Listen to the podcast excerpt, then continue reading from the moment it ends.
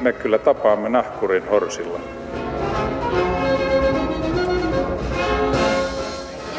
Mä sanoin, että minä juon nyt kahvia.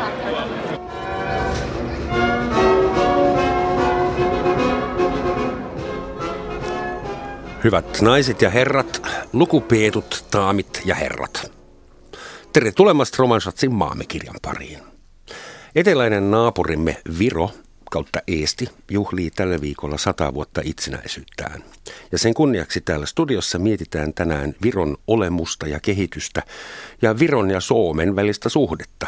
Ja vieraina ovat politiikan tutkija Iivi Anna Masso. Tere hommikus, tervetuloa. Hyvää huomenta, kiitos. Ja historian tutkija Seppo Zetterberg, tervetuloa. Kiitoksia, huomenta. Kiitoksia. Virolla ja Suomella, se on ihan selvä, on hyvin paljon yhteisiä piirteitä, mutta tietysti jos historia katsoo, maiden kohtalot eroavat hyvin dramaattisesti toisistaan.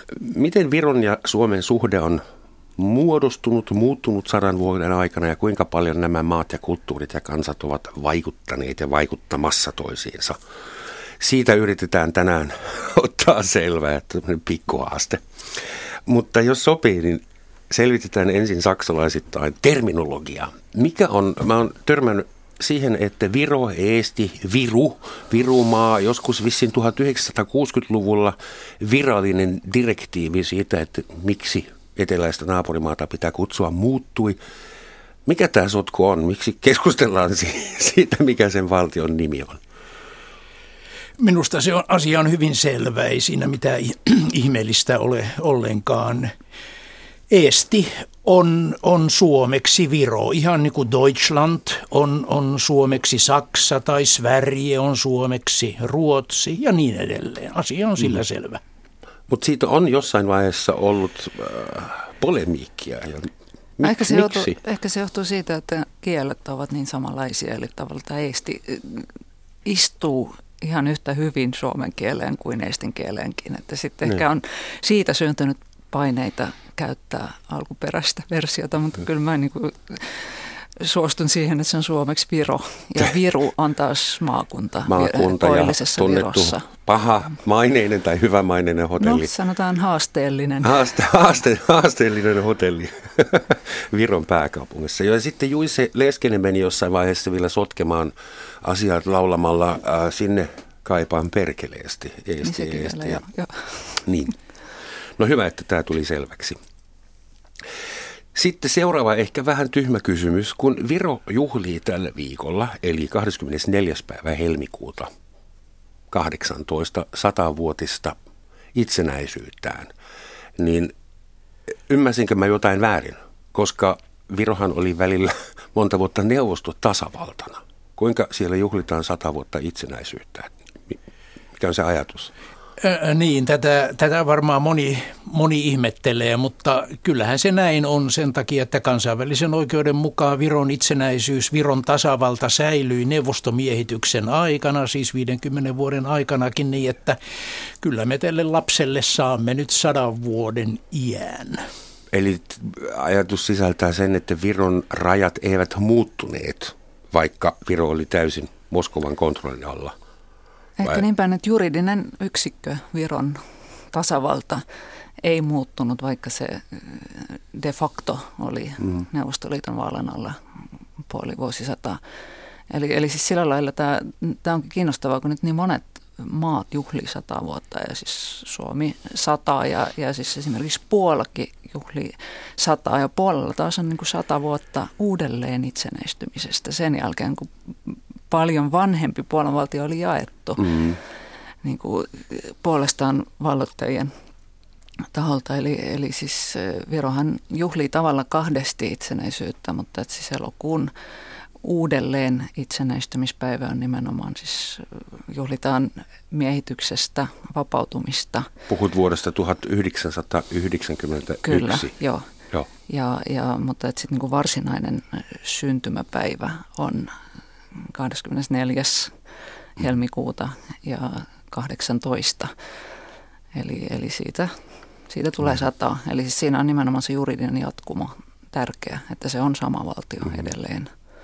Kun Viro uudelleen itsenäistyi vuonna yhdeksänkymmentäyksi ja pe- perusti itse, itsensä ja organisoi itsensä uudestaan. Oliko siitä rakenteesta, siitä struktuurista sitten jäljellä niin paljon, että tekö se mahdollisti? Että jos, jos Viro ei olisi ollut itsenäisenä neuvostotasavaltana, vaan tavallaan assimiloituna suureen imperiumiin, olisiko se jälleen perustaminen sitten ollut mahdoton? Kuinka paljon siitä Virosta oli jäljellä vuonna yhdeksänkymmentäyksi? Ehkä näin pitää kysyä.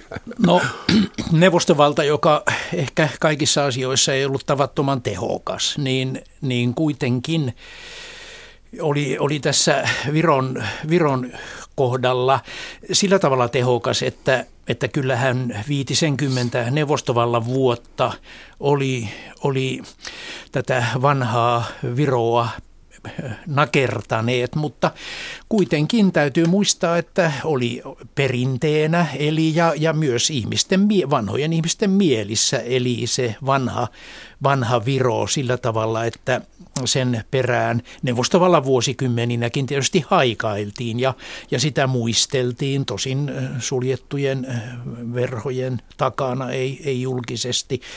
Niin että siinä mielessä totta kai vanha Viro tarjosi pohjaa tälle itsenäisyyden palauttamiselle, mutta mutta, mutta totta kai elettiin aivan uudessa maailmassa, johon se vanha Viro tuotiin ja, ja siinä oli taas sitten omia ongelmiaan.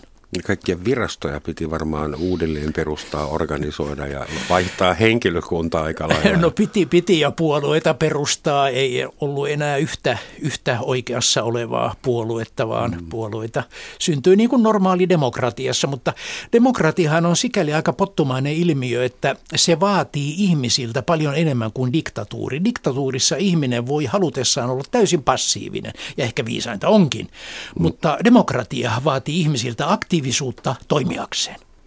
Ja omia mielipiteitä ja kaikkea sellaista. Joo, sä kysyt paljon sitä, paljon sitä vanha Viroa oli jäljellä. Siis mm. tavallaan niin kuin etnisenä tasavaltana se on yhtä lailla kuin hyvät monet, monet muut kansallisvaltiot, jotka, jotka ovat niin kuin kestäneet erilaisia miehityksiä ja valloituksia. Niin, niin, eli siis niin kuin kielikulttuuri, tietty elämäntapa, asenne, että sehän niin kuin säilyy ja sen takia oli niin kuin ylipäätään se, se kansa ikään kuin olemassa, joka palautti sen valtion, mutta hyvin tärkeää on myöskin se, että oli ihmisiä, jotka niin kuin oikeasti tiesi, muisti, miten demokraattinen valtio toimi, miten, miten Viron, miten niin kuin edellinen tai ensimmäinen, tai miten se sanoi, tasavalta toimi, siis kaikki perustuslaki, kaikki ne rakenteet, jotka oli valmiina siinä käyttämään sitä hetkeä, kun se oli mahdollista julistamaan maansa itsenäiseksi.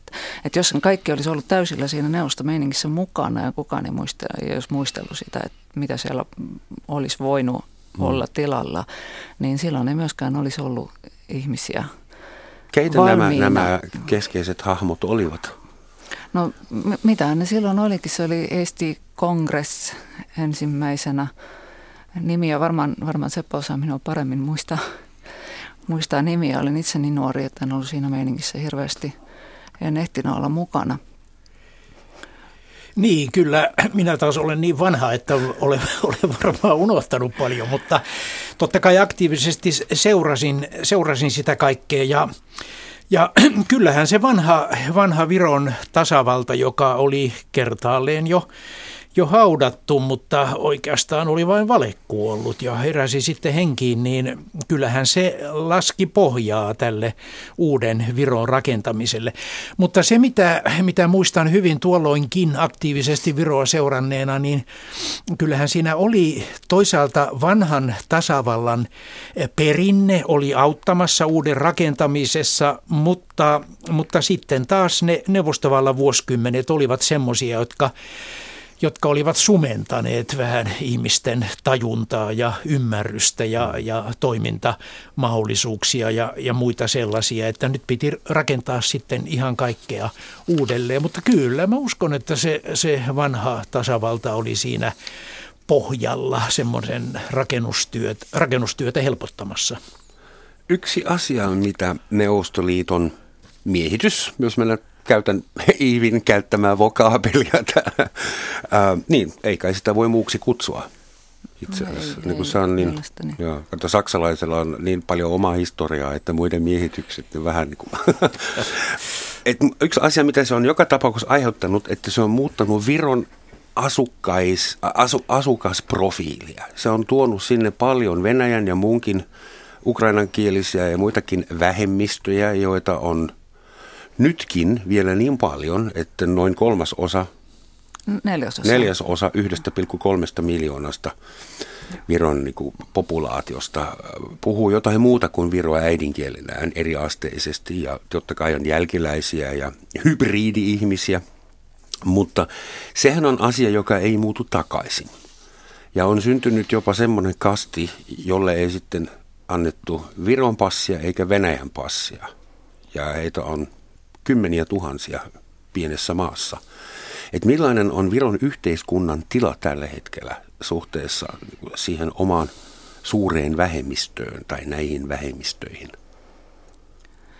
No mä luulen, että meillä Euroopassa on kaikilla omat vähemmistöt, enemmän ja vähemmän monimutkaiset ja, ja, ja muuttuvat ja liikkuvat tilanteet vähemmistöjen kanssa, että, että ihan niin kuin semmoista on ollut, että ei anneta passia. Että, että niin kuin nimenomaan siitä juridisesta jatkumosta johtuen, eli siis Viron valtio oli sama valtio kuin, kuin ennen neuvostomiehitystä, niin, niin kansalaisuus sidottiin siihen aiempaan valtioon. Eli se ei ole sidottu mitenkään etnisyyteen eikä äidinkieleen, mm-hmm. vaan, vaan automaattisesti se annettiin sen ensimmäisen Viron tasavallan, eli siis varsinaisen ja ainoan Viron tasavallan kansalaisten jälkeläisille. Mm-hmm. Ja kaikki muut, niin kuin mekin, jotka olemme tänne Suomeen tulleet, niin ovat joutuneet hakemaan kansalaisuutta. Eli siis jos puhut henkilöistä, joilla ei ole kansalaisuutta, niin se on heidän valintansa, että he eivät ole hakeneet mm-hmm. Viron kansalaisuutta. Eikö Virosta tule uutisia siitä, että sitä kansanryhmää sorrettaisiin kauheasti? Joo, joo, mutta... Tota, siis se kansanryhmä... Ainoa tavalla, mikä poikkeaa kansalaisista, on se, että he eivät voi kansallisen tason vaaleissa äänestää. Että kaikilla muilla tavallahan he ovat niin kuin muuallakin Euroopassa ihmiset, joilla on pysyvä oleskelulupa, että kaikki muut oikeudet on samoja kuin muilla. Mm-hmm. yhdeksänkymmentäluvulla, jolloin työskentelin Virossa, muistan hyvin, kun ihmisiä, suomalaisia, tuli sitten satamasta meille Suomen instituuttiin Tallinnan vanhaan kaupunkiin. Ja moni oli vähän ihmeissään, että he eivät, he eivät satamasta vanhaan kaupunkiin kävellessään törmänneet keskenään taisteleviin, tappeleviin virolaisiin ja, ja venäjänkielisiin. Et se oli, se oli siitä, siitä syntyi helposti semmoinen, ehkä tiedotusvälineiden kautta myös semmoinen kuva, että, että nämä kansanryhmät olisivat siellä sotajalalla keskenään. Eihän semmoisesta ollut ollenkaan no. kyse, ja nyt vi, nykyisin vielä vähemmän.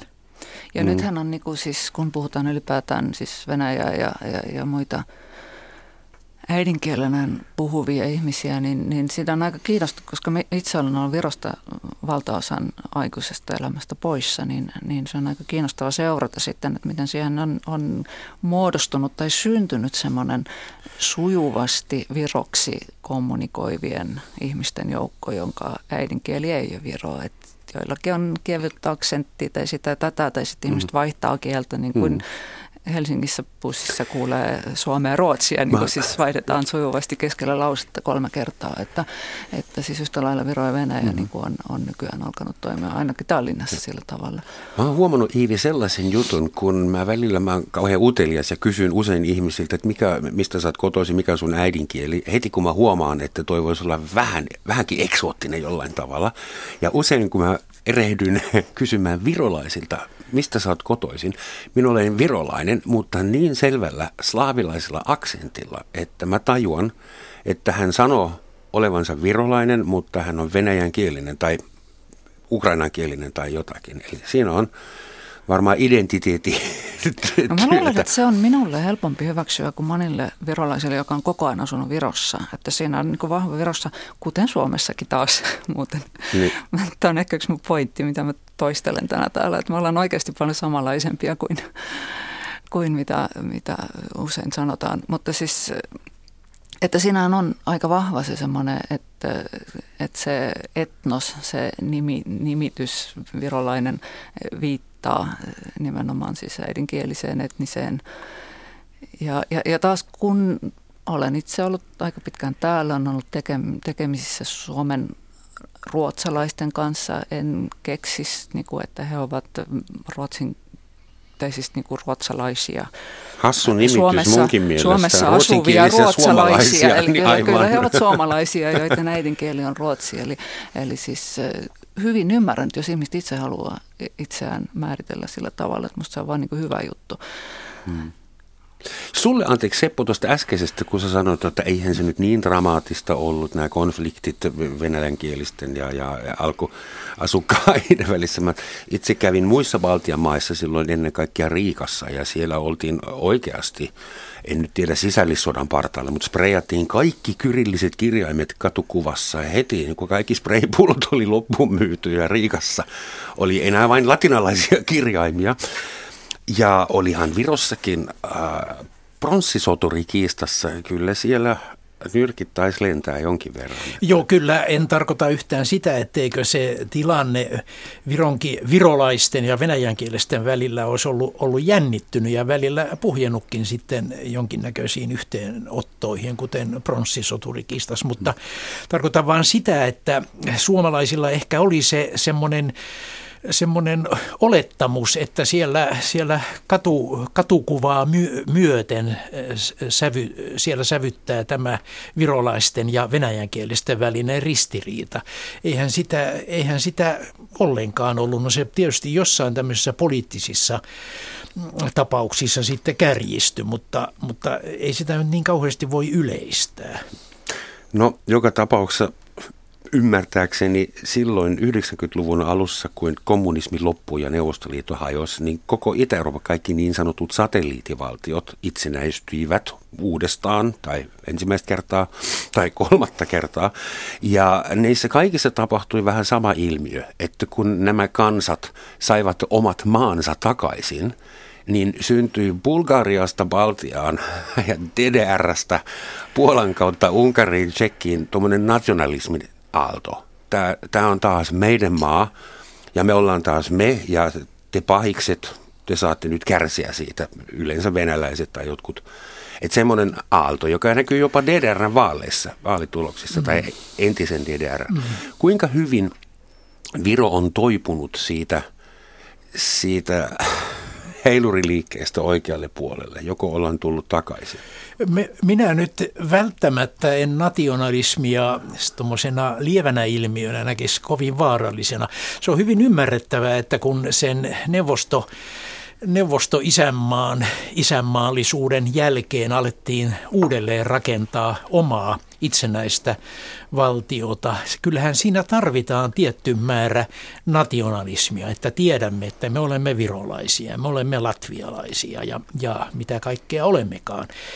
Että ei sitä, totta kai sitten nationalismi voi mennä kansalliskiihkoksi ja se on ihan, ihan eri asia, mutta, mutta kuitenkin niin kyllä minusta Virossa siinä aika hyvin, hyvin selvittiin tässä itsenäisyyden palauttamisessa ja, ja semmoisen terveen nationalismiin. Eli patriotismi. No patriotismi. Patriotismi on tietysti kauniimpi sana kuin nationalismi, että ehkä voimme käyttää sitä. No. Patriotismi mun mielestä on se moraalisesti hyväksyttävä versio ja nationalismi no se, on se, mikä menee överiksi no muiden vähän, kustannuksiin. No se vähän tuppaa ole, olemaan kyllä sillä tavalla. No musta niinku se, että nationalismi, että onko se niinku vasemmistolaista tai oikeistolaista, että se on niinku ylipäätään, että siitä voisi kirjoittaa, kirjoitetaan kirja vaikka vähintäänkin, koska siis, siis tässä on Baltian ta- tapauksessa varsinkin kysymys hyvin pienistä kansoista, jotka niin kuin, ovat säilyneet hengissä sen takia, että ovat arvost, niin kuin, arvostaneet ja pyrkineet suojelemaan omaa, omaa kieltä ja kulttuuria ja tapoja. Ja, ja tämä on just se, että, että milloin niin kuin siitä tulee ikään kuin oikeistolaista, että sitä omaa kansallista olemassaoloa puolustaa, että tavallaan kun puhutaan vähemmistöstä, pienistä vähemmistöistä, silloin se ikään kuin ei ole oikeistolaista. Että silloin se on aika vasemmistolaista niin kuin semmoinen vähemmistöoikeuksien Totta, puolustaminen, kun puhutaan vaikka saamelaisista aika kiihkeästi nyt täällä Suomessa, mutta sitten sit se on tavallaan niin kuin heti, kun se miljoonainen pikkukansa saa oman valtion, että silloin se on yhtäkkiä semmoinen kauhea uhoava suurkansa, joka alistaa muita. Että mun mielestä näitä koko luokkia pitäisi pystyä niin kuin tarkkailemaan kokonaisuutena okay. myöskin, myöskin siis silloin, kun kysymys on itsenäisistä valtioista. Jos valtiolla on tietty, alle kymmenen miljoonaa asukasta, siellä saadaan harrastaa X määrää patriotismia. No mä en tiedä, onko se, onko se niin, niin, mutta että siis tavallaan tavalla harvemmin edes notetaan isojen nationalismia. Eli tavallaan, että jos Venäjä haluaa, että Venäjän kielen asema olisi vahva niin kuin sen valtavan Venäjän lisäksi niin kuin kymmenissä muissa naapurimaissa ja sitten niissä naapurimaissa niin kuin kukin yksi kansa kerrallaan haluaa niin kuin oman kielen asemaa vahvistaa, niin, niin, niin silloin niin kuin sitä pitäisi oikeasti, oikeasti miettiä, että kuinka oikeistolaista sitten se, se pienten itse puolustus on, mutta et siis myöskin mun mielestä se asenne, että nyt te olette pahoja ja joudutte kärsimään.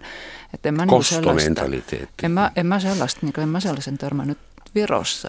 Musta tuntuu, että se on enemmänkin semmoinen semmoinen jostakin, ehkä just isompien taholta syntynyt tai, tai luotu myytti. Että mä näin niin kuin enemmän, että siis kielilait ja muut semmoiset, että siinä on pyritty puolustamaan sitä, mitä on pystytty säilyttämään myöskin siis tämän miehityksen aikana. Mutta että mitä on semmoista, että nyt niinku tahalla halutaan, että joku muu joutuu kärsimään. Että mun mielestä mä en niin ainakaan allekirjoita, että sellaista mentaliteettia olisi. Otetaan jotain ihan ajankohtaista. Väitetään, että Viro olisi mennyt viime vuosina tai kahdenkymmenen kolmenkymmenen vuoden aikana suurin harpauksin Suomen edelle, kehittynyt nopeammin. Siitä voidaan kohta keskustella, mutta yksi esimerkki on siitä, että Viro on paitsi euroalueen myös NATO-jäsen. Ja tänä päivänä on Münchenissä turvallisuuskonferenssi, tai nyt oli viikonloppunen, ehkä se on tänään jo ohi. Ja ää, Suomen mediat kirjoitti tänään, että meidän molemmat Niinistöt, ulkoministeri ja tasavallan presidentti, heiltä ei pyydetty puheenvuoroa, eivätkä he osallistuneet mihinkään ää, paneelikeskusteluun, mutta todella kuumaa tavaraa oli Viron uusi presidentti Kersti Kaljulaid, koska hän on se yhtymäkohta Putinin valtakunnan kanssa nyt, josta kaikki on kiinnostuneita. Et mikä on Viron rooli tässä, tässä pelissä tällä hetkellä mielestänne? No mä melkein luulisin, että tässä saattaa hieman olla, olla myöskin siis semmoista edellisen presidentin luomaa mainetta maalle, koska hän oli hyvin kysytty puhuja pitkin maailman konferenssissa ja turvallisuus, turvallisuusasioista muun muassa. Eli, eli se, musta se on vaan ilahduttava kuulla, että se on sitten niinku edelleen niin, että mm. Virolla on ääni, vaikka, vaikka ihmiset ovat uusia.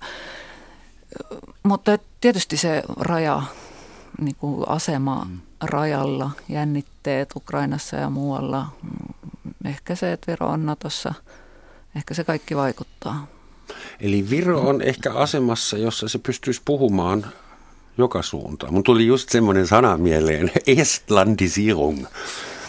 No niin, sinä keksit. Virottuminen. Virottuminen. Virottuminen. Joo, kyllä, kyllä, joo. Niin, kyllähän Virolla, Virolla tietysti on kansainvälisellä areenalla roolinsa ja, ja niin kuin olemme huomanneet, Viron presidentit ovat sitä ihan taitavasti käyttäneet, myös nykyinen presidentti. Varmaan siinä on jossakin määrin myös semmoista uutuuden viehätystä, että, että kansainvälisellä foorumeilla halutaan hänen mielipiteitään, näkemyksiään kuunnella. Ja totta kai pieni maa, joka sananmukaisesti on idän ja lännen välissä ja jolla on aikamoinen kokemus olla siellä pedon vatsassakin. Mm. Mutta tähän väitetään just Suomesta pieni maa, joka on idän ja lännen välissä, jolla on just se asiantuntimus, mitä siihen tarvitaan. Varastiksi Viro meiltä shown? En mä tiedä, varasti, varastiko se showta, mutta kyllä se aika lailla aika iso rooli sillä siinä, siinä showssa on. Mutta, mutta Viron, Viron näille näkemyksille tietysti antaa pohjaa juuri se, että, että he ovat olleet sen pedon vatsassa ja, ja heillä on siitä kokemus ja nyt sitten taas kokemus länsimaisesta demokratiastakin. Ja meillä Suomellahan ainakaan vielä ei ole kokemusta olla siellä pedon vatsassa. Mutta sentään meillä on kokemus länsimaisesta demokratiasta. No on kyllä. Mutta oliko Suomi sitten niin kuin tyhmästi sanottuna niin kuin nynny verrattuna Viroon? Kun Viro, Virolle avautui sauma liittyä NATOon, niin he menivät ja tekivät sen.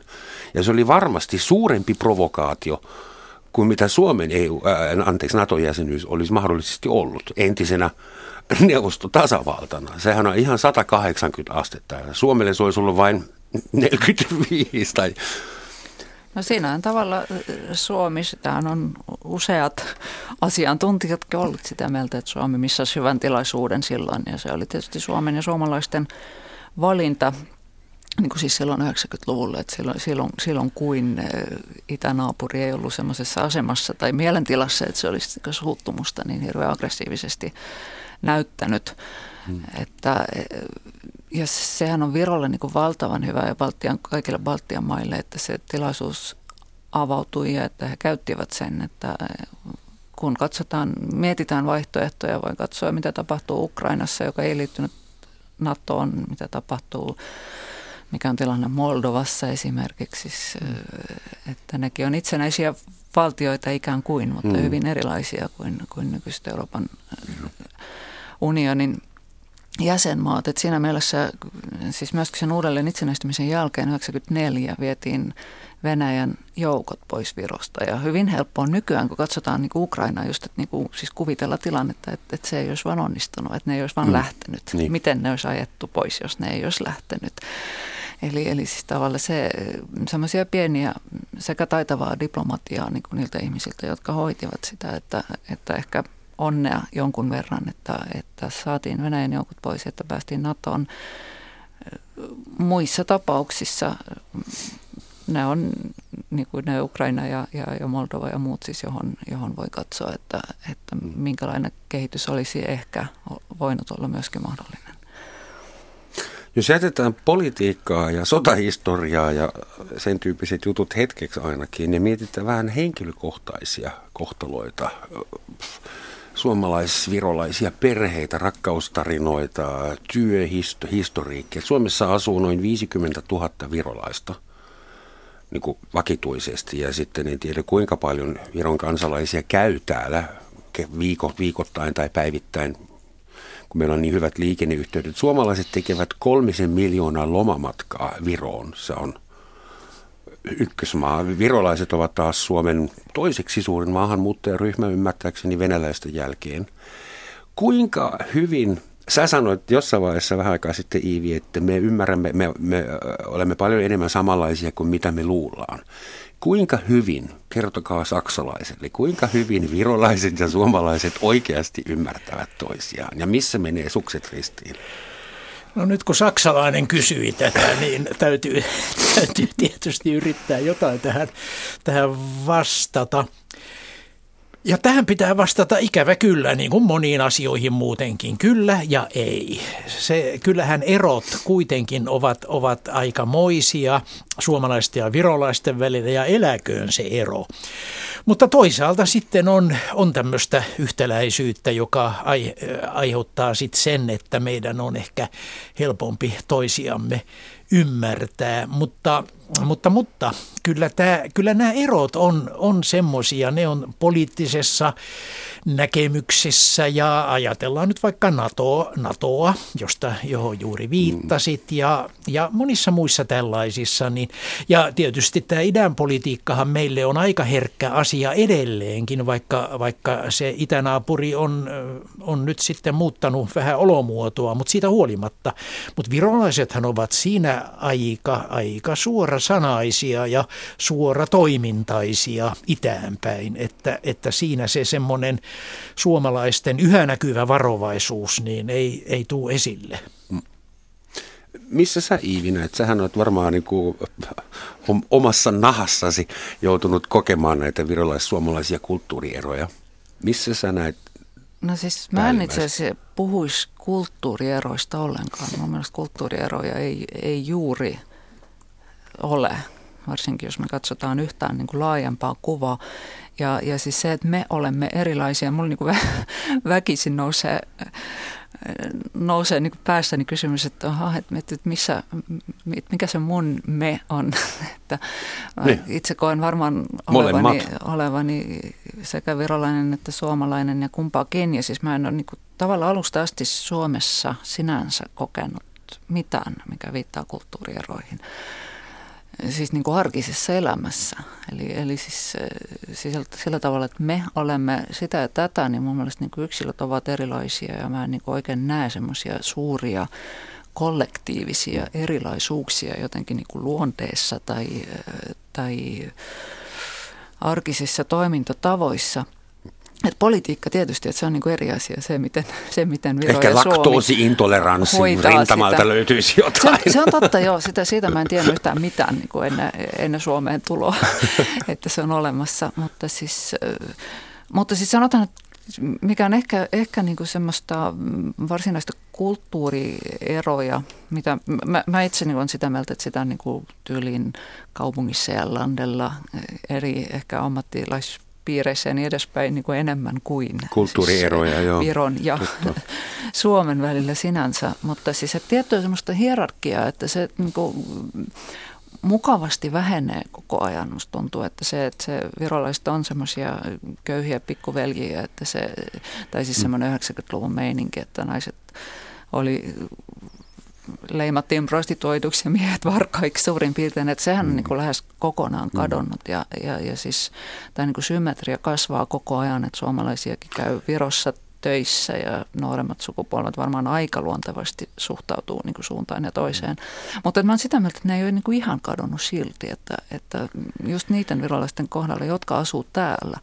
Eli siis suomalaiset kuinka heihin suhtaudutaan? Täysin luontevasti käy Virossa ja siis kommunikoi virolaisten kanssa, mutta et, et kyllä musta tuntuu, että täällä ei olla ihan niin kuin siis samanarvoisia, tai ei varmaan kukaan, joka tulee. Johtuuko se pelkästään rahasta? Toisesta. Koska virolainen nyt tienaa keskimäärin alle puolet siitä, mitä, tai reippaasti alle puolet siitä, mitä suomalainen saa samasta työstä. Johtuuko se vain siitä? Verran. Varmasti jonkun verran, ja siitä tulee semmoinen halpatyöläisen aura jollakin tavalla, ja, ja kyllä mä niin kuin uskon edelleen, että, että siis ihan virolainen nimi niin kuin lähettää aika monet valkokaulustyöhakemukset suoraan roskikseen, varsinkin silloin, kun on työnantajalla varaa valita. Että, että siis, että kyllä mä luulen, että semmoisilla asioilla on väliä ja tietyt semmoiset tietyt semmoiset asenteelliset asiat. Että nämä on niin kuin semmoiset, mitkä ei näy ehkä siinä maiden välisessä matkustelussa, mutta, mutta siis mun mielestä yksi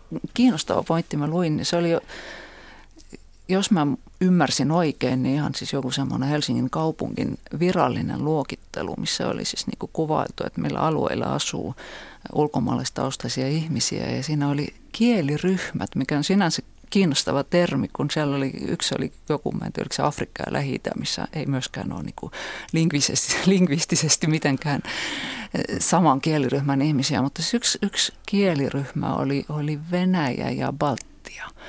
Samana kieliryhmänä. Joo. Tosi fiksusti. Ja, ja, ja sehän on kiinnostavaa, että jos niin kuin luokitellaan ihmisiä, että se voisi olla E U-kansalaiset ja E U:n ulkopuoliset. Joo. Tai sitten jos se olisi oikeasti kieliryhmä, sitten kieliryhmä ex-Neuvostoliitto. Virolaiset erillään muista, mutta sitten tulee se, että nimenomaan, niin kuin sanot, ja. Että sitten tulee väkisin mieleen. Ja se on jännä, jos se on niin kuin nimenomaan virallisella taholla, niin kuin, että edelleen on joku semmoinen Neuvostoliitto-luokitus, johon me sitten kuultaan venäläisten kanssa. Aika monella virolaisella. Mulla on virolainen kaveri, jolla myös saksalainen passi, ja siinä saksalaisessa passissa lukee, että hän on syntynyt Neuvostoliitossa. Koska näin on faktisesti. Ei kai virolaisessa passissa lue enää syntynyt Neuvostoliitossa. Ei, se on, niin. se on Viro. Joo, joo, mutta tämä korrektius on. Mä olen joskus tätä, tätä suomalaisten ja virolaisten mentaliteettieroa kuvannut sillä, että, että, että suomalaiset kansanlauluthan ovat yleensä mollissa ja iloisistakin asioista ne kertovat surullisella sävelellä. Mutta virolaiset kansanlaulut taas surullisistakin asioista kertovat hyvin, hyvin semmoisella ripeällä ja reippaalla sävelellä. Ja se on, se on myös yksi semmoinen tyypillinen ilmiö meidän välillä. Kiitoksia tästä loistavasta aasinsillasta, Seppo. Laulava vallankumous tulee tietysti tästä mieleen. Ja, ää, Mato Valtonen, yksi Leningrad Cowboysin jäsenistä, joka osallistui silloin, hän oli suomalaisia muusikoita, sattui olemaan mukana siellä, eivät heti tajunneet, mistä on kysymys, mutta sitten kun tajusivat, osallistuvat onnellisesti. Ja Mato Valtonen ehdottaa, että Sakari Kuosmaselle ja edesmenneelle Juice Leskiselle myönnetään suorituksesta virola- virolaisia mitalleita. Voidaan ehdottaa, jos näin ei ole vielä tapahtunut. Sä sanoit, jos virolaisten kansanlaulut on pykälän verran iloisempia, yksi duuri, yksi duuri enemmän kuin suomalaisissa. Mä oon miettinyt sitä, että Suomessa puhutaan välillä Manner-Euroopasta. Ihan hullu ajatus sinänsä mun kulttuuritaustalla, mutta ja nyt mietitään sitä tunnelia. Maksaa viisikymmentä miljardia euroa, on valmis, ehkä ei ainakaan mun elinaikana, pelkäänpä pahoin, mutta sitten Suomi ei olisi enää Viron selän takana tai Jumalan selän takana, vaan meillä oli suora putkiyhteys Manner-Eurooppaan. Ja mä kysyn itseltäni, onko sillä enää mitään merkitystä nykymaailmassa, että onko Tallinna niin kuin ja Helsinki, kummalla puolella tätä Baltian merta me ollaan? Onko Manner-Euroopalla jotain merkitystä? Siellä kun alkaa iloisemmat sävelet, sitä me siellä, ehkä siellä alkaa iloisemmat sävelet. Niin, hyvä kysymys on totta kai meidän, meidän nykyajassamme se, että miten tämmöinen fyysinen yhteys, miten, miten merkittävä se on siis tunnelin kautta saavutettu ja, ja Rail Balticia myöten saavutettu yhteys sitten Keski-Eurooppaan. Kyllä, sillä näyttää olevan ainakin symbolimerkitys edelleen ja sen takia tunnelia kovasti, kovasti kehitellään. Ja, ja, mm. Kannatatteko tunnelihanketta? En mä ainakaan sitä vastusta. Rahaahan siihen menee, menee hurjasti. Muistan vallan hyvin, kun kaksikymmentäviisi vuotta sitten työskentelin Virossa, niin silloin Helsingin kaupungin tämmöisen, tämmöisen info, infotoimiston edustajana oli Martti Asunmaa ja, ja hän järjesti siellä Tallinnassa siis jo silloin parikin tilaisuutta, jossa keskustelimme tunnelista ja, ja silloin mulla ainakin oli, oli hyvin suuri epäilys koko tunnelia kohtaan. No nythän se näyttää vähän konkreettisemmalta, mutta saapas nähdä. Joo, mulla ei ole niin kuin hirveästi kantaa puolesta eikä vastaan, että, että jos omalta kannaltani ajattelen, niin mä kärsin sekä merikipeydestä aaltojen päällä, että, että klaustrofobiasta, että, että sitten, sitten mä en tiedä kumpi olisi pahempi. Suosittelemme sulle purjevenettä. mutta, mutta siis, että onko sillä fyysisellä niin kuin nopeudella, että onko se nyt tunti, tunti puolitoista nopeampi se yhteys tai ei, että onko sillä niin, niin hirveästi väliä vai, vai ollaanko niin virtuaalimaailmassa. Pakoputki tulee ehkä, e- ehkä nyt näin niin kuin länsimetron vanavedessä sa- saan olla hieman niin kuin skeptinen, varo- okay, varovaisen korjataan skeptinen. Ensin länsimetro ja sitten rakennetaan taas Helsinkiin tunnelille. Hyvä, mutta toisaalta jos joku olisi mulle lapsena sanonut, että jonain päivänä tullaan rakentamaan tunneli Ranskasta Englantiin, mä en olisi ikinä uskonut sitä ja se on ollut monta vuotta totta jo. Brexitiä myöten. Virolaiset Suomessa ja suomalaisia Virossa. Mä mietin, että ketä kuuluisuuksia tulee mieleen. Anu Saagim oli ensimmäinen tietysti. Ihan siksi, että hän elää vielä. Sitten Hella Wuolijoki oli toinen. Sofi Oksanen on ainakin osittain virolainen, jos näin saa sanoa, anteeksi. Ja sitten tässä vaiheessa tuli mieleen Tiina Lillak. Ja sitten tuli mieleen, että et, et, ne on naisia kaikki. Se näyttää olevan aika naispainotteinen tämä meidän kulttuuriyhteistyö. Aino Kallas, Jutta Ziliakus, okei, okay, sitten Georg Ots. No niin, löytyyhän sieltä. Iso musta roksi toiselle puolelle. Mutta siis missä tällä hetkellä mennään? Missä teidän mielestä kulkee Suomen ja Viron kontaktipinnan kuumin viiva tai raja? Missä tapahtuu? Vaikea sanoa. Vaikea mm. sanoa. Ja tuleeko toisinpäin, niin kuin siis, että Virossa esimerkiksi sijaitseva etninen suomalainen, joka olisi tunnettu kummallakin puolella. Mm. Ja koko ihan, maailman tunnettu. Niin kuin lähinnä tämän hetken on, on niin kuin Sofi, joka on tavallaan niin kuin kummallakin puolella. Hän on niin kuin Viron kuuluisa suomalainen ja Suomen kuuluisa virolainen yhtä aikaa. Sofi on yksi, yksin joutunut harteillansa kantamaan niin, tämän niin, taakan. Joo, siinä on taas tämä miesnäkökulma, että naisen harteille, Sofin harteille sälytetään kamalat taakat. Maailman, tai ainakin Viron, tai kuuluisin virolainen on tyyppi, jonka nimen mä en muista, mutta hänen saavutuksensa oli se, että hän keksi Skypen, eikö niin? Siitä virolaiset olivat kovasti ylpeitä. Että se on niin kuin tavallaan äh, Linus Torvalds, Viron oma I T-alan kansainvälinen. Mutta, mutta se, se, mikä täytyy muistaa, on minusta se, että, että mitä luonnollisemmiksi nämä yhteydet muuttuu, niin sitä vähemmän merkitystä on juuri tämmöisillä, että kuka, kuka, on tunne, kuka virolainen on tunnettu, tunnetuin Suomessa ja, ja päinvastoin. Se, on, se alkaa olla ihan normaalia se, että ja hyvä merkkihän on se, jos ei oikein tiedetäkään, että ai jaa, en mä tiennytkään, että se on suomalainen. Se on suomalainen, en mä tiennytkään, niin. Että se on virolainen. Niin. Semmoinen lastenkirjailija kuin Mika Keränen suomalaissyntynä asuu Virossa ja kirjoittaa viron kielellä. Joo, hienoa. Et ole paljon lastenkirjoja lukenut vielä aikoina. Ei no vanha ihminen alkaa muuttua lapseksi. Siis itseäni tarkoitan. Mitä mieltä olette tästä, no sitä kutsutaan Viron ihmeiksi ja aika paljon tarkoitetaan myös sitä digitaalista vallankumousta. Siis Viro on sen verran pieni yhteiskunta, että sen digitalisoiminen ei kestänyt kovinkaan kauan ja se vietiin aika johdonmukaisesti läpi ja nyt teillä on tämä, tämä X-Road-palveluväylä, eli siis lähes kaikki virolaiset osaavat käyttää kaikkia valtion ja paljon muitakin palveluksia netistä. Eli siis varmaan te olette niin kuin eniten online-kansa tällä hetkellä koko planeetalla. Ja te, kysymys, anteeksi Iivi. Nyt on taas kysymys, joo, että... että tota, ja teitä tullaan olen... ihailemaan, niin kuin Suomeen tultiin Pisa, PISA-tutkimusten jälkeen. En, en kuulu itse Viron X-Linen käyttäjiin, mutta on kyllä niin kuin työ, työkseni osallistunut sen mainostamisessa maailmalla mm. muutaman vuoden aika aktiivisesti. Onko se niin ja... hieno, kun...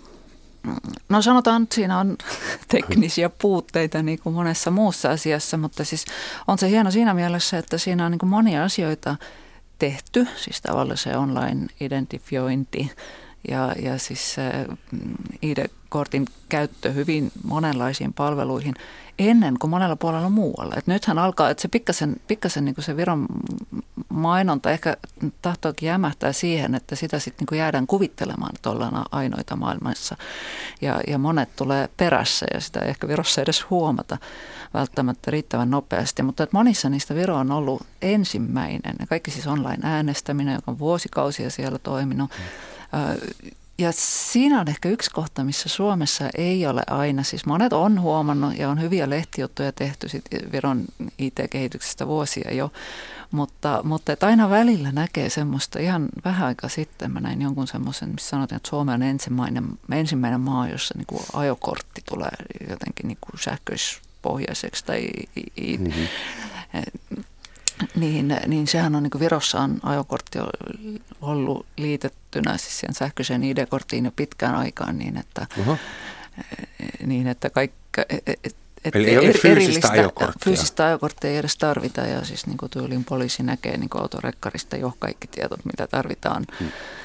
siitä. Ja se, et, et usein on niin, niin, että Suomessa ei ole huomattu, että Että itse asiassa Virossa se on ollut jo vuosikausia, että kuvitellaan, että joo, me ollaan ensimmäisiä täällä. Ja siis toinen siis, mikä on siellä ymmärtäkseni, en ole itse koskaan käyttänyt sitä, en silloinkaan kun olin Virossa muutaman vuoden töissä nyt vähän aikaa sitten, on siis toi terveys. Eli se on siis sellainen, mikä on, on ymmärtäkseni toiminut toi online mm-hmm.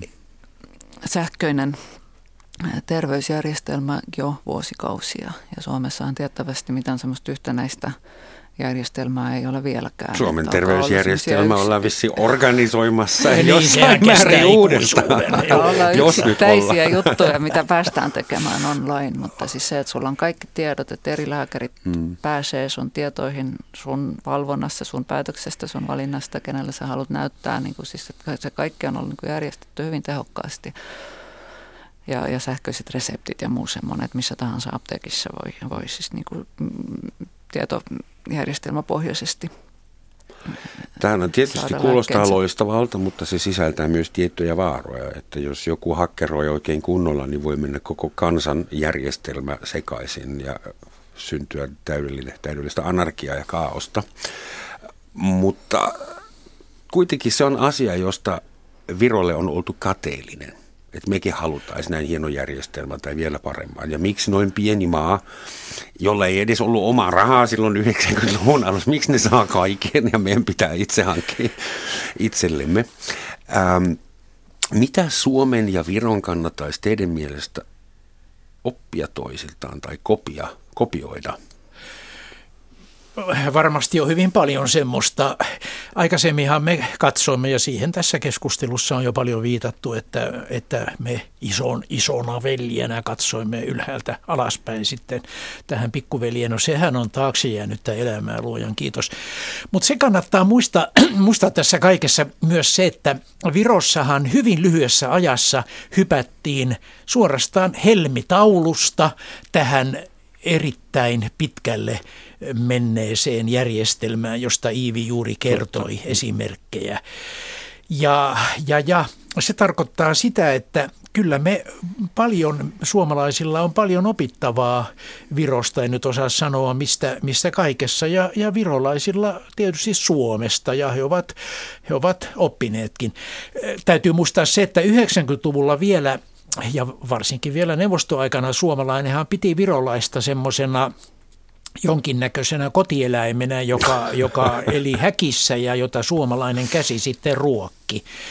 Ja eikä se nyt ihan perusteeton aikanansa ollut, mutta se on valtava, valtava nousu, huima kehitys, mikä siellä on ollut. Ja, ja se minusta antaa, antaa iloa ja toivoa pienelle kansalle, myös meille suomalaisille, että kaikki on mahdollista, kun vaan toimeen tartutaan. Että ei se vaan kuule jonain päivänä kääntyisi toisinpäin ja virolaiset miettisivät, että tuolla pohjoisessa asuu meidän pikkuveli, niin, jolla on vähän kaukana, pidempi matka maailmalla. Kau, joo, kaukana. Mehän ollaan periferiassa Suomessa mm. verrattuna Viroon, joka on tavallaan Keski-Eurooppaa. Ei pidä paikkansa, herra professori, me olemme maailman napa. Älä, älä ystävä, rakas, semmoisia juttele ainakaan näin radiossa, jolla saattaa olla kuuntelijoita. Me olemme periferiassa. Se on suomalaisten perinteinen tekosyy jättää osallistumatta. Niin.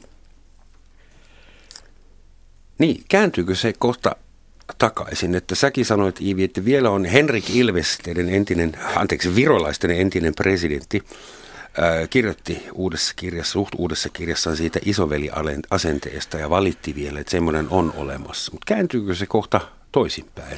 No musta tuntuu, että se on osittain kääntynyt jo, jo. Mutta, mutta just, että ei, ei, ei, niinku, ei niinku ihan täysin. Ja musta tuntuu, että se osittain liittyy siis siihen paljon laajempaan, siis just nämä Euroopan kansallisvaltiot ja, ja suhtautuminen toisenlaisiin ihmisiin ja, ja, ja siis kaikki maahanmuutto ja sun, sun muut, että et, et se tahtoo olla vähän semmoista, että ollaan niinku teoreettisesti kauhean avoimia, niin siis kaikki, jotka on niinku mielestään tai haluaa olla hyviä ihmisiä, että, että on niinku kaikki vierauden ja toiseuden puolesta. Mutta silloin, kun se toise, toiseus on niinku liian lähellä tai liian tasavertainen, niin silloin se onkin niinku vaikeampi. Et silloin tulee se vähän niinku vastaan, että ei, mm-hmm. he eivät ole ihan, ihan, ihan meitä, että Ei, ei, eihän ne nyt vaan luulee, että ne on niinku ihan samalla tasolla. Sitten tulee vähän semmoista, ja tietysti ehkä jotakin jännitystä siitäkin just, että joillakin aloilla et apua, että ne menee ohi. Ne menee ohi, joo. Ja, ja, ja, ja sitten just kun, kun ajattelee sitä, että mitä, mitä voisi oppia, siis jotkut asiathan on sen takia just Virossa, ehkä just sen takia onnistunut, että, että Viro on niin pieni ja joitakin asioita on nollasta helpompi lähteä tekemään kuin, niin kuin siis valmista Suomen piti kehittyä lineaarisesti, joo. Ja te saitte uuden alun tavallaan. Ja siinä, Viro. Ja siinä on semmoinen hyvin, varmaan semmoinen rohkea asenne ja ehkä just kun ajatellaan, niin kuin mikä, että jos, jos, jos nyt mäkin myönnän jotakin, mikä sillä keskimäärin on, on luonte, luonteeltaan tai sillä niin kuin asen, asenteeltaan ehkä, ehkä erilaista, että, että ehkä semmoista itseironiaa voisi virolaisilta oppia. Että virolais, Virossa on semmoinen mustempi, karkeampi huumori myöskin itseä kohtaan ja joku semmoinen siis vähän semmoinen ehkä just semmoisen karun menneisyyden jalostama jalostama semmoinen, semmoinen asenne, ehkä semmoinen fatalistisempi ja jotenkin. Ja sitten toisaalta virolaiset... Eli siis sä väität, että virolaiset on kovempia tyyppejä? Niinkö? Jollakin tavalla joo, joo. Että et, niinku vähemmän korrekteja puheissaan ja jotenkin ehkä, ehkä sitten hanakampia tarttumaan toimeen mm. niin kuin joissakin asioissa, niin kuin vaikka toi, toi on se sitten NATO tai... tai e-terveys, mutta siis, mutta et siis toisaalta, toisaalta myös suomalainen varovaisuus on ehkä jotain semmoista, mitä virolaiset toiselta puolelta voisi oppia, tai semmoinen kunnioitus. Katsotaan sääntöjä, nyt ensin mentaliteetti. Sääntöjä, lakia ihmisiä kohtaan, että, että siinä on ehkä semmoista pientä epäsymmetriaa, josta kumpikin voisi toiselta puolelta oppia jotain. Tämäpä oli hyvin kiinnostava. Vieläkö suomalaisia haukutaan poroiksi hotellivirussa? Mä en tiedä, ja... onko se nyt niin haukkumista ollut, mutta se tulee muuten, siis alun perin se tulee suomalaisesta mainoksesta. Poro on parasta. Se on siis itse aiheuttama. Mä luulin, että se on todella etninen haukkumasana suomalaisille turisteille. Jaa. Meidän pitäisi lopettaa. Suuret kiitokset. Näin äkkiä menee vajaa tunti radiossa. Iivi Anna Masso, suuret kiitokset. Seppo Zetterberg, ai täh. Ja nyt mä yritän jotain, mitä mun ei ehkä pitäisi yrittää, hyvät kuulijat. Eli loppuun yksi lause eest, eestikeelellä. Kallis naaper Eestimaa, sovimme maalle ja rahvalle paljon önne ja köykeät. Siitä saitte, naapuret. Ja moi.